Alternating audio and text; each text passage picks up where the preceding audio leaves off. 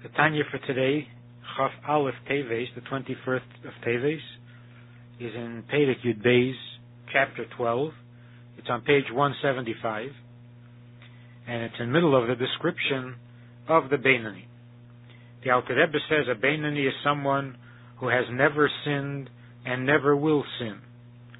Because of the commitment to the master of the universe, and because he knows who the boss is, he cannot sin. He cannot transgress, even though his emotions are not necessarily holy, and he has an appetite for unholiness. Yet, he dismisses the appetite and he does only what is permissible because he recognizes who the master is. Because the Ebershter is the Balabas. And although during davening, when he's concentrated on godliness, when his mind is on godliness, then the love that he feels for God can overflow and, inf- and silence the emotions of the animal soul. So that for the duration of davening, he feels like a tzaddik, in that he feels only holy feelings, only an attraction and a love for God, not for anything else. But as soon as the davening is over, the the animal soul is like it wakes up from a sleep and it comes back and once again desires what it desires. And then it's as if he hadn't davened at all. However, today's shiur, page 175. רק מפני שלא אלוהי לבדי, mishpat המלוכה והממשלה but because it, the animal soul, does not have per, uh, rights and control over the body, it therefore can't exercise its desire and bring it from potential to actual to clothe itself in the limbs of the body, in actual speech, thought, and deed. Thought, speech, and deed. What does it mean, actual thought? The animal soul doesn't prevail on the person, on the Beinani, to dwell on the thought of this pleasurable attraction in order to contemplate how to fulfill that desire because the mind governs the heart. That it's that this control that the brain has over the heart is not something you acquire through great effort. It is rather the natural condition through which a person is born. In other words, even as the heart, the animal soul heart, desires what it desires, the Beinani can say no, and do the opposite, which means that the feelings that we have and the behavior in which we engage are really two independent things, and one need not lead to the other. Because a feeling, an impulse, is a tendency. It draws the person in a certain direction, but it is not a conclusion or a decision. Decisions are made in the mind. So the mind, by nature, has the control because it still has to decide what to do about the feeling of the heart. When the feeling of the heart becomes itself the decision, then we're talking about an animal in whom the emotions dictate and the mind serves. Whereas in a human being, by very nature and the very um, properties that God gives a human being, the mind controls the heart. Not that it can change the heart.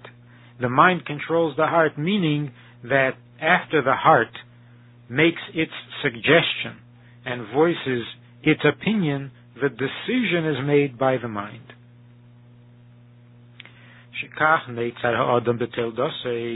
This is how a person is formed at birth Shekol Adam Yachol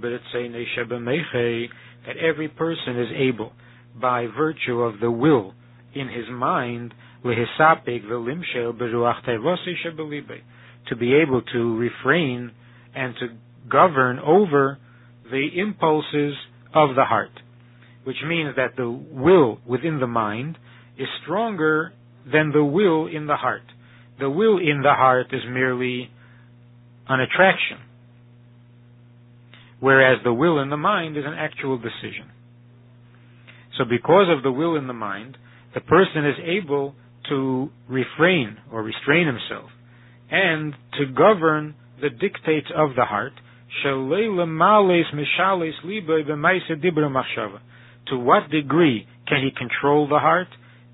Not, not to the degree of changing the dictates of the heart, to change what the heart wants or what the heart is attracted to, but it has the control in that it doesn't pursue that which the heart requests in thought, speech, or deed. Every emotion wants something. Otherwise, it's a, it's a useless emotion and should be rejected out of hand. But a, a, a real emotion wants something. It wants a thought, it wants a, a word spoken, or it wants an act.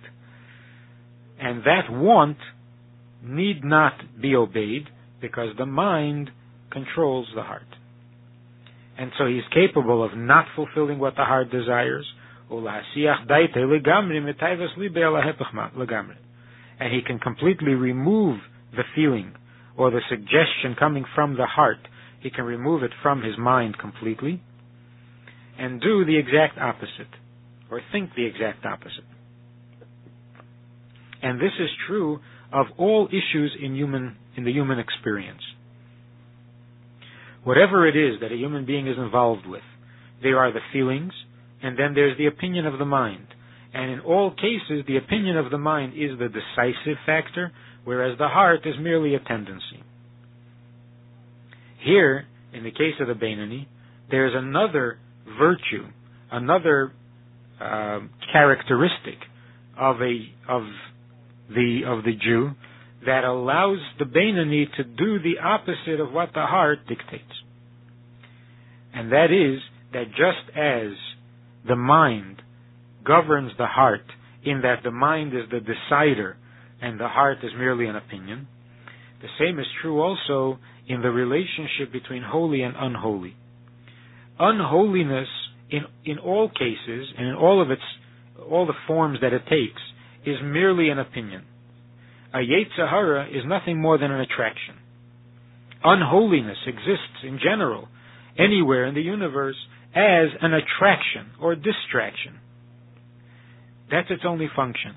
It never, by its very nature, has the power to decide and to, and to draw conclusions.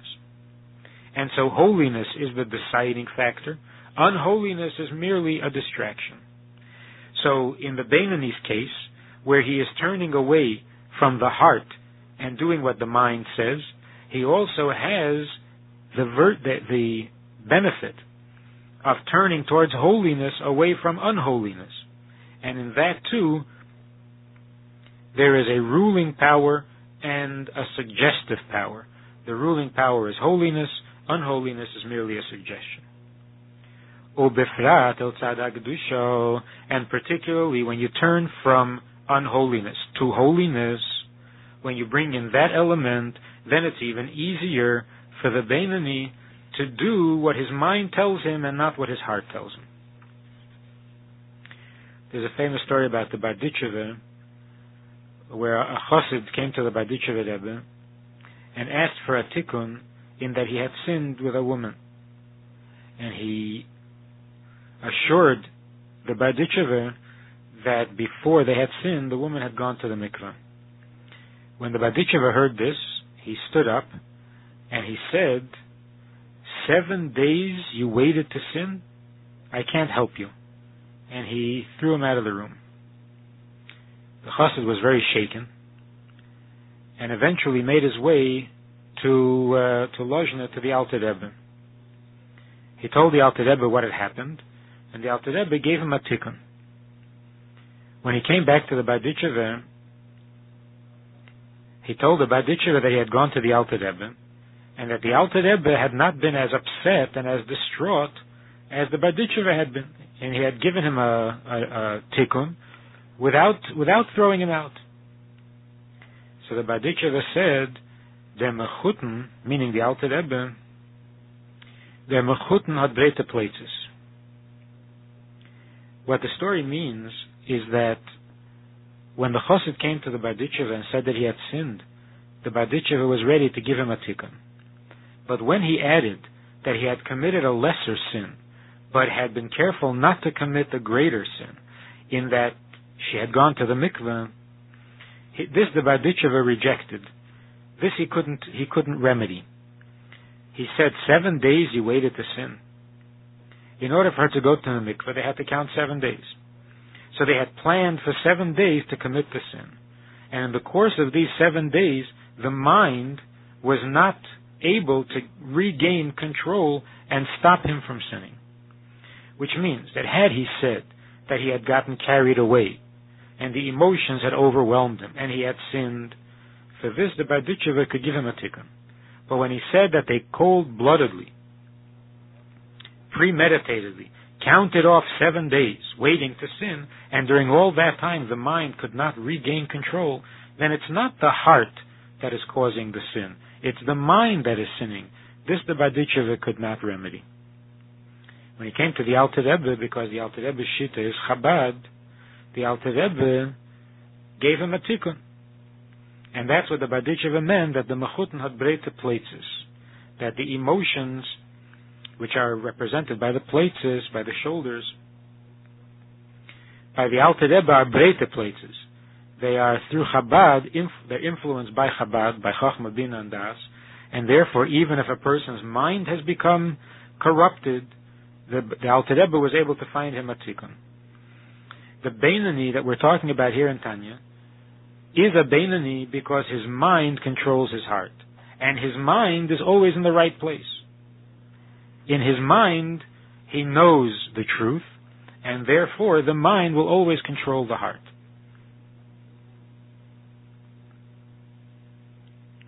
particularly since it's a matter of holiness, the holiness of the mind,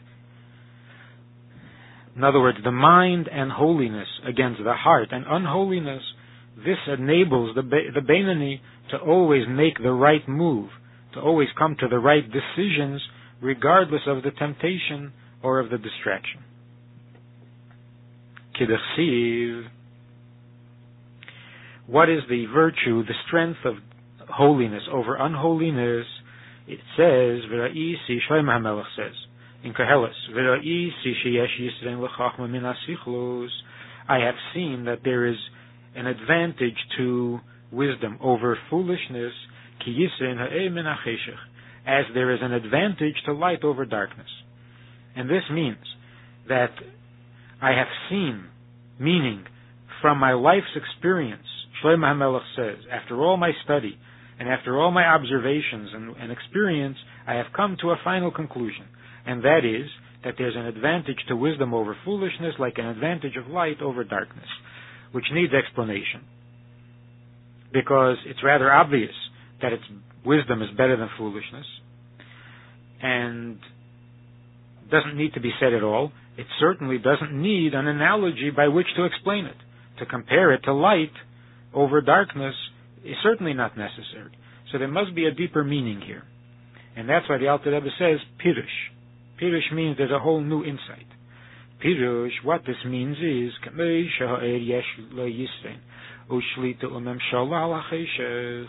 that the point that the, that is trying to make is not that wisdom is better than foolishness, but that wisdom governs foolishness. And the same is true with light and darkness. So he explains that just as light has a superiority over darkness, in that it controls and governs the darkness. How do we see that? First of all, a little bit of light can dispel a lot of darkness. So we see not that one is better than the other, that one is preferable, but that one governs the other. That where there is light, there cannot be darkness even a little bit of light displaces a lot of darkness. That's the first thing. The second power that dark that light has over darkness is that when the little bit of light displaces the darkness is mimenu umemela. That the darkness is displaced without effort. Effortlessly. By the very fact that the light is present, the darkness is displaced. Not that the light struggles to displace the darkness.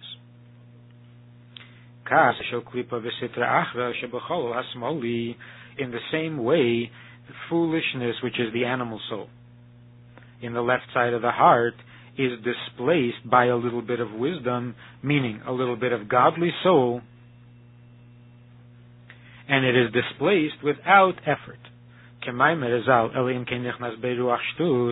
find that the animal soul is called foolishness because the Gemara says a person doesn't sin unless he's overcome with foolishness, temporary insanity. And this foolishness is automatically, effortlessly displaced by the wisdom of the godly soul which is in the mind. This displacement of darkness by light, of foolishness by wisdom, comes as a result of the fact that the original existence of the darkness, and the same also with the foolishness, comes indirectly in some way from the light, from the wisdom itself. So it's because the light gives the darkness its existence in the first place, that's why it governs and controls and rules over the darkness, and when the light comes back, the darkness disappears effortlessly because it recognizes its master. How does light give existence to darkness? When we define darkness as the absence of light, then light allows for darkness to exist by the fact that it doesn't occupy all places. If the light chose to occupy all places, then there would be no darkness. So, in a way, darkness exists by permission from the light. And the same is wisdom and foolishness. Foolishness or ignorance, unholiness exists only because holiness limits itself and doesn't fill all places and all spaces. If God had revealed holiness everywhere endlessly without restraint, then there would be no unholiness. So unholiness comes by permission from holiness. So when the holiness comes back and reclaims its place, there is no argument from unholiness. It recognizes its creator, so to speak. It recognizes its master and it obediently relinquishes the place or the space to the light, to the wisdom. So when the godly soul shines forth by its wisdom, with its wisdom, from the mind, the foolishness in the heart is silenced and displaced automatically. Asher say no, it is the will of the godly soul, lim levada be'ir, it wants to govern exclusively in the city, in the body, and through its three garments, thought, speech, and deed of Torah and mitzvahs, it wants to clothe itself through those garments in the entire body. So that there's no room anywhere in the body for unholiness. Shehei machshava tayag mitzvahs which are the thought, speech, and deed of Torah and mitzvahs, as mentioned earlier. And therefore, when the godly soul reclaims its space its space being the entire body, because it wants to rule, it wants to fill, it wants to clothe itself in the entire body. And when it does so, the animal soul relinquishes all claim to the body and allows the godliness to shine. In the Hayom Yom, for the 21st of Teves, the Rebbe writes that Kvev Kedushas Admur Shlita, meaning the Frierdiker Rebbe, Poga b'nesed liyim malayim mayim. He uh, met a man carrying buckets full of water. The Yemer, and he said, as me bagegend Wasser zog der Baal Shem Tov, that the Baal Shem Tov says that when you meet, when you come across water, as me bagegend Wasser soll so the Baal Shem Tov says that when you meet water, when you come across water, one is to say, as the Baal Shem Tov ados is a simen bracha. One is supposed to say that the Baal Shem Tov says that it's a sign of bracha. Could venture uh, an explanation here or an insight. Water is the element from which the animal soul produces passion. So it is the essence of the animal soul. Water is also symbolic of wisdom, of seichel, of chachma, of the mind. When the Baal Shem Tov says that when you meet water, you should say that it's a sign of blessing, the possible meaning or explanation is that water can go either way. It can either be a symbol of the animal soul, of unholiness, or it can be a symbol of holiness, of the mind. Therefore, the Baal Shem Tov says, in other words, based on Hasidus, based on the teachings of the Baal Shem Tov, the Baal Shem Tov says that when you meet water, it's a sign of blessing. That water represents the mind, the Seichel, and the Beinani. Is a Beinani due to the fact that he uses his mind to control his heart. And through Meyach Shalit al Halev, water becomes a blessing.